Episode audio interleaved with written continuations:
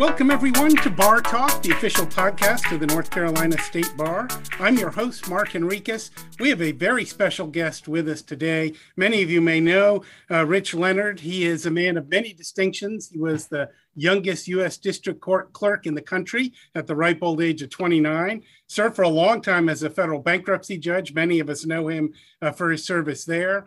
Uh, he was nominated uh, to serve on the U.S. Court of Appeals. We may talk a little bit about that uh, experience uh, during the uh, during the course of this podcast. Um, and of course, today he serves as the dean of Campbell Law School. He's really been a fixture in North Carolina. Rich, so excited to have you join us uh, today. Mark, thank you for taking the time. It's a great pleasure to be here to talk with you today and and what we're really going to be focusing on today is a great book. Um, it's a it's a terrific read from Welcome uh, to Windhoek, uh, a judge's journey, and this really talks um, about Rich your life, but in particular a focus on time in Africa, which I think is something unique and different. And I thought we would dig into. I really enjoyed reading the book over the holidays. It's a good, uh, enjoyable, entertaining read for even for busy lawyers. It's a manageable uh, a manageable task. So I highly recommend it. And and perhaps people will, after hearing uh, the highlights, uh, will will go ahead and, and pick it up. Um, tell us a little bit about your decision. I know you've got a lot of balls in the air, obviously being a you know in, in the different things. How did you decide to write the book, and what was the process like? Well, I would uh, talk with friends and make speeches about some of the adventures I had in Africa, both working with courts and on my own. And folks would say, "You need to write these stories down before you get too old to remember them." Uh, and so uh, I just decided it was time to do that. And COVID had a lot of very funny impacts on a lot of people. But for me, uh, so much of being dean is external. Uh, it's a rare night that I don't have some event or reception or law firm gathering that I'm supposed to drop by, be on a panel, speak at. Uh, and that all dried up during COVID. So five o'clock would come and I'd be here at the office and I had a little more discretionary time than I'd ever had. So uh, I used it to do some writing. That's great. That is great. I, I know you worked with some other legal legends early on, like Bill Friday, uh, Franklin Dupree. Did they, you know, did they teach you stuff about writing style? Did that impact, you know, and, and is writing the kind of writing you do as a judge? I imagine that's pretty that different than the writing did. you do in the book. Uh, and, and of course, I never worked at that level with President Friday, where I was actually writing for him, but certainly two years clerking for Frank Dupree uh, was uh, masterful. It was a writing clinic. He was a brilliant author. And I will tell you a story. I gave him my first draft opinion, uh, and he had kept my first paragraph and my last paragraph and marked out the middle eight pages. Wow. And at the top, he wrote, This may be your first opinion. It is not mine. oh, that's great. So I learned to be succinct fairly that quickly. Is, yeah. Uh, write, write cleanly, write neatly, and get to the point. That's great. How, how was writing the book different from all the legal writing that I guess most of us do day to day? Well, it was much more conversational and much more anecdotal. Uh, I tried to write it like I was there talking to you. I was there sitting with you telling the stories uh, as opposed to the way I wrote as a judge, which was much, much more formal uh, uh, than, than this book is. Yeah.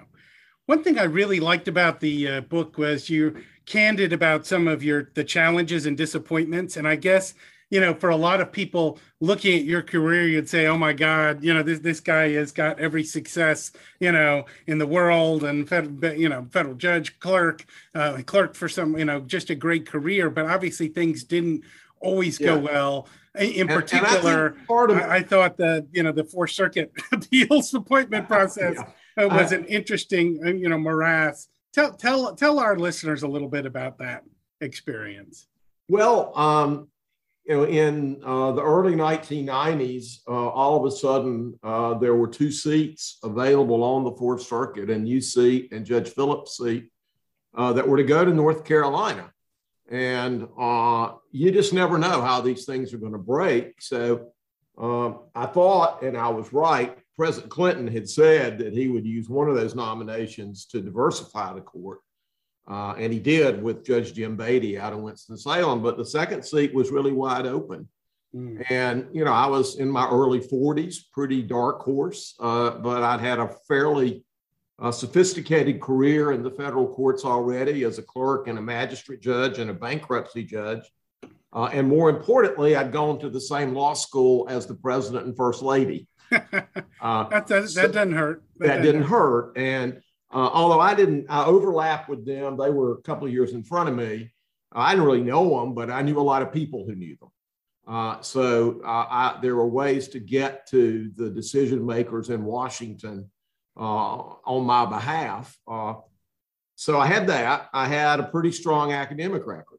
I graduated top of my class at Carolina and gone to Yale Law and done well and come back and clerk for the uh, the federal chief uh, district judge for a couple of years and uh, and I think the lawyers generally approved of me on the bench uh, as a magistrate judge and as a bankruptcy judge. So I had that. And um, because I'd always been inside the federal courts, I hadn't really irritated anybody. Uh, I hadn't run a campaign. I hadn't given money. I hadn't uh, criticized anybody on either side of the aisle because as a judge, you don't get to do that. Um, so uh, I put my name in the hat. And uh, there are a lot of other prominent people who had their name in the hat. But, uh, you know, at the end of the day, uh, it worked out. And on December of 95, I think it was, President Clinton sent my name to the Senate as one of the two nominees for the Fourth Circuit. Was the process of putting your name in the hat, is that writing a letter to the president or Good going Lord through knows. your senator? What's the, I have, I've got a briefing book of several hundred pages. Wow. Uh, getting a federal judicial nomination is a sophisticated political campaign with no rules. Uh, hmm. You just have to make it up as you go, sort of based on who the players are at that particular time on both sides of the aisle. So, um, because we didn't have a Democratic senator, uh, they really looked to Governor Hunt uh, for a hmm. recommendation coming out of North Carolina. And he immediately turned it over to the legendary Brad Wilson, who was his chief of staff and la- later went on to head Blue Cross Blue Shield. Uh, and Brad really was the person that vetted us all uh, and finally uh, got Hunt to recommend me uh, as one of the two nominees. Gotcha. But no, I talked to hundreds of people. Uh, I mean, it got to the point where I actually had a diagram of, Pre- of Senator Helms' poker table. you know who sat where, wow. lines out from each of those people to who knew who uh, that you could talk to on my behalf. That is interesting, and it is. It's right. It's a process that's so invisible to us, or at least most people. Right? You just you hear a name, you know, go before the Senate, and that's that's it. I think some people may think, you know, the the senators from the state may may do it, but yeah, the the the actual no, uh, details. A, well, and I'll tell you, there was a point where uh, I think I wrote about this in the book, but um, there was a point where I got a master's degree in education uh, before law school, and my placement was as a counselor in a little rural elementary school in Cabarrus County, and there was a uh, really smart but troubled seventh grader who came to my office almost every day to chat. And so, flash forward, the um, White House calls me and says, You know, you're strong here, your academic credentials are great. Uh, you have a lot of support from the North Carolina bar, but we're not hearing much from the Democratic congressman. Uh, and without a Democratic senator, we need to know what they think. Uh, and I thought a minute and I placed a call uh, to this young woman. And a couple of days later, one of my law clerks came in and said, I just got the strangest message. And I said, What? He said, This woman called, said, Tell Mr. Leonard, Stacy called, it's okay with daddy and it's okay with Charlie. And what did that mean? Well, he I told my law clerk, well, it means I just got nominated to the Fourth Circuit because North Carolina's two senior Democratic congressmen just called the White House and told them I was their choice. Stacy turned out to be Stacy Hefner Rose. She was the daughter of Bill Hefner and the wife of Charlie Rose, North Carolina's two senior Democratic congressmen. So one phone call got me what I needed there. Yeah, That's and. I use that story with my law students when I say, just treat everybody decently and fairly because you just never know how it's going to circle back. It's a great lesson. I do think, and I think for law students and for really all of us as lawyers, the the lessons about persistence and kindness, and also that you know life can go on even though you may not get everything you want. You didn't end up getting right. the appointment, but you've obviously had a lot of wonderful experiences and other stuff after and that. I think going, uh, you know, following up on what you said, Mark. I mean, I was very candid about my personal life in this book, and uh, and I did that for a purpose because I do think you get to this point in a career and all of us make our resumes look as good as they can. And I think students look at mine, and as you said, it looks like, well, this guy never faltered. You know, he got went to Carolina on a Morehead and graduated top of the class and went to Yale Law and clerked for the chief district judge and became a clerk of court and then a magistrate judge and then a bankruptcy judge and then a law school dean. And it just all worked out. And it did. Uh, that's all true, but it wasn't without hitches. I mean, there were terrible times where I, you know, imposter syndrome coming from a rural family where nobody ever even gone to college and just waking up and looking around like, how am I here? You know, I, and, you know, getting jobs at a pretty young age and feeling like I just got this too soon. I don't really know enough to have this job. Uh, and just plowing ahead, you know, just uh, working as hard as you can work and uh, be as persistent as you can be and do it as fairly and ethically as you can do it and hope it turns out. Yeah. Yeah. I think it's a great, it's a great lesson.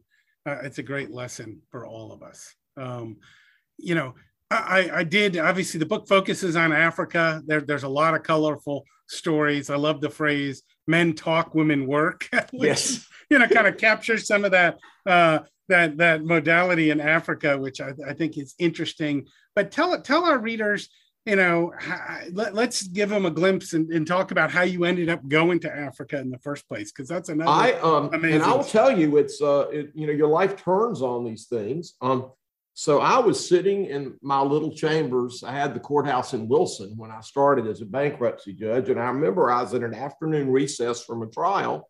And this fella called and said he was from the State Department. And he wanted to know if I'd be available to go to Zambia as a consultant. They had just amended their constitution to resemble ours, and they were setting up their first administrative structure of their courts. And they wanted, so they'd ask our ambassador to send an American judge or two to help them. And uh, of course, I said, well, you know, I was completely perplexed, but I said, right. of course I'll go. Where is Zambia? Uh, and mm-hmm. um, did a little homework. And uh, he called back the next day, and I said, I think you've got the wrong guy. I mean, I am a tall, white, blonde Southerner with a distinctive accent, and Zambia is a 100% Black African nation. I just think you can find somebody who'll be more effective than me. And he said, no, they had been checking around. And the thing that set me apart is that Zambians really wanted somebody with an intricate knowledge of court operations. Uh, and the fact that I'd been, you know, the clerk, a pretty successful clerk of a federal district court for 13 years uh, made me different from most judges because yeah. The last thing they wanted were more lectures on judicial independence and separation of powers. I mean, most of them had LLMs from Oxford or Cambridge. Uh, they didn't need that. They knew all that. They just didn't have very good systems for managing their courts internally. And uh, so, uh, after some phone calls, eight weeks later, I was in Lusaka for what I thought would be one visit. I stayed, I think, for three weeks. Um, but uh, I like the Zambians and they like me. And what they liked about me is that I really got to the nitty gritty. I mean, I went into their file rooms and pulled their case files and documented exactly how they moved or didn't move cases and where the procedural impediments were that were keeping them from getting cases to judgment. And that was a completely new way of looking at uh, cases for them. They were, up till that time, a very passive court uh, the case that made the loudest noise got heard, and if your case didn't make noise, it just laid in the registry. Um, and so we would just define out a series of projects uh, that we were going to work on. And I went back to Zambia for, gosh, uh, five or six years, I guess. To, I used all my discretionary time as a judge to go to Africa. So I go two or three times a year for these discrete projects, and um, including doing uh, some of the first simple automation for them. Um, and then we sort of got to uh, a, a, logical stopping point in Zambia. Uh, the last thing I did was I was the reporter for their National Rules Commission, and we re- rewrote all their civil procedural rules because up till then they'd been using the old like 1898 British Code, which was full of impediments. And so we did that, and that was sort of a logical stop part and I, stopping point, and I thought that would be it. But then uh, the Chief Justice of Zambia talked to the Chief Judge of Tanzania. And the next thing you know, I'm invited to go to Tanzania. So that's where I spent my next five or six years uh, doing much the same sort of approach to working with their court system. It's great.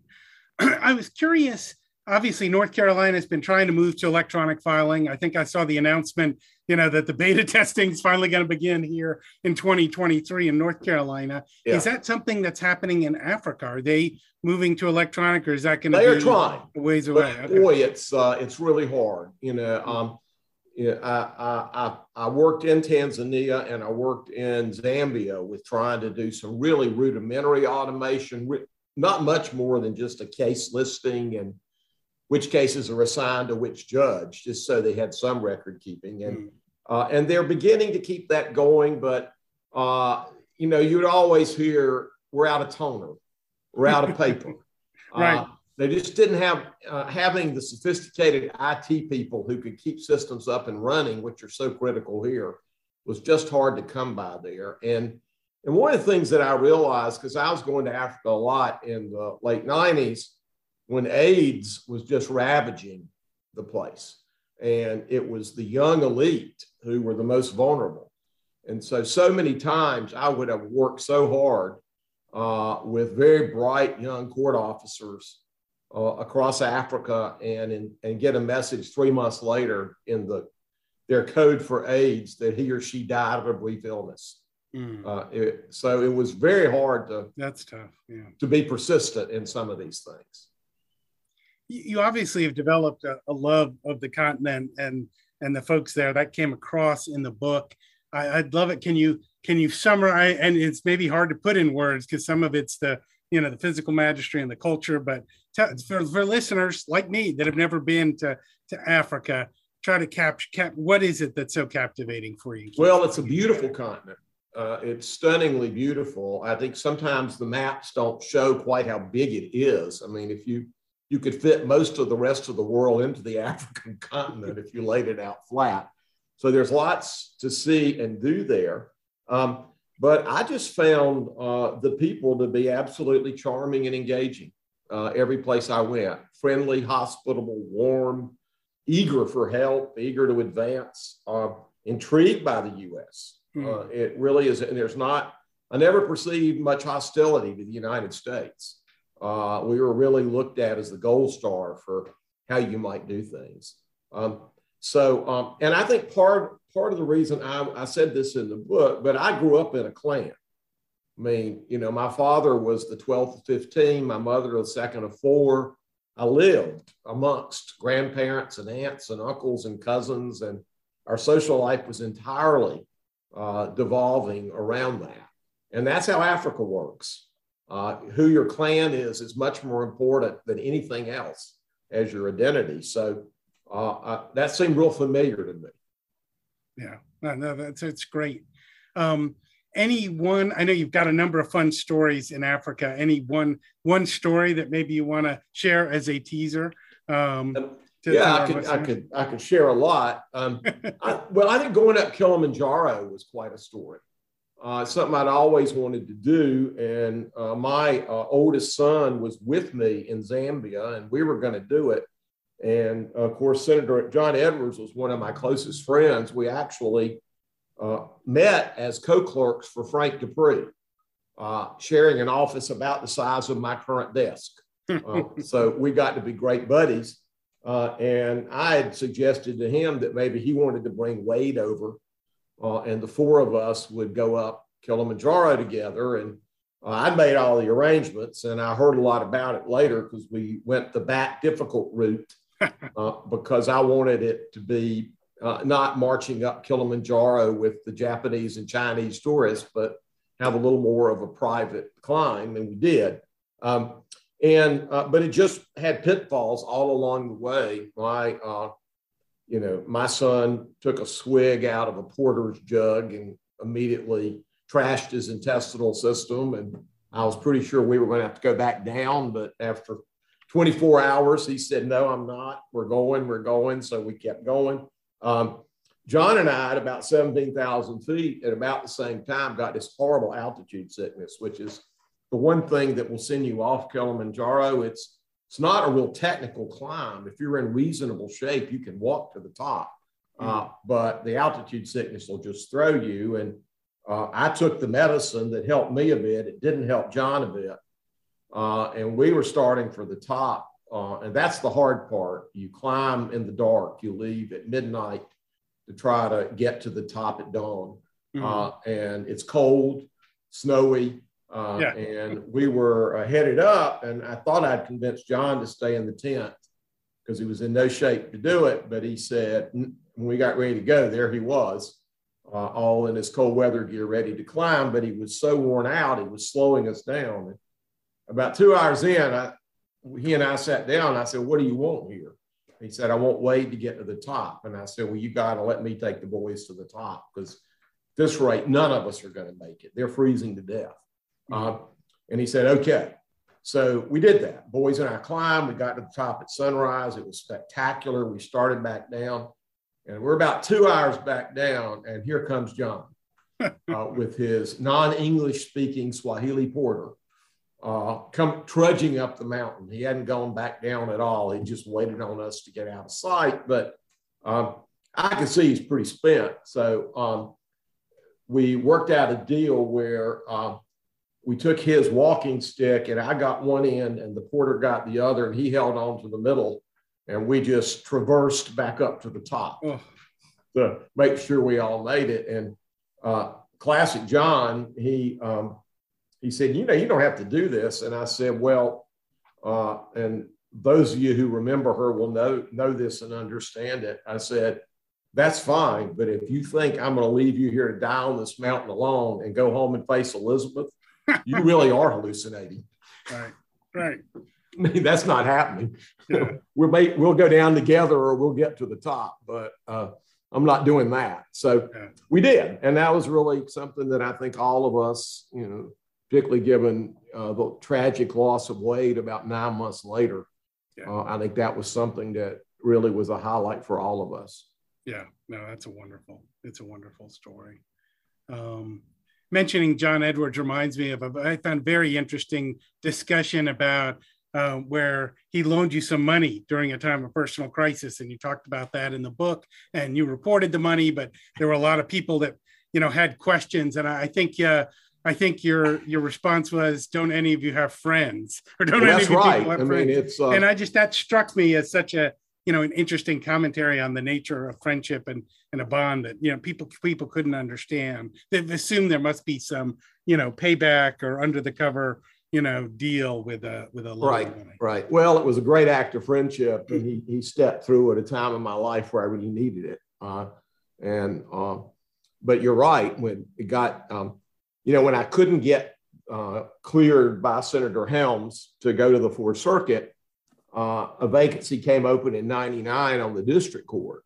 And by that time, John was the senator. And that, frankly, should have been a slam dunk because normally, when you're the choice of the president and the senator of the president's party and you don't have any blemishes, uh, you go right through. But Helms was having none of that either.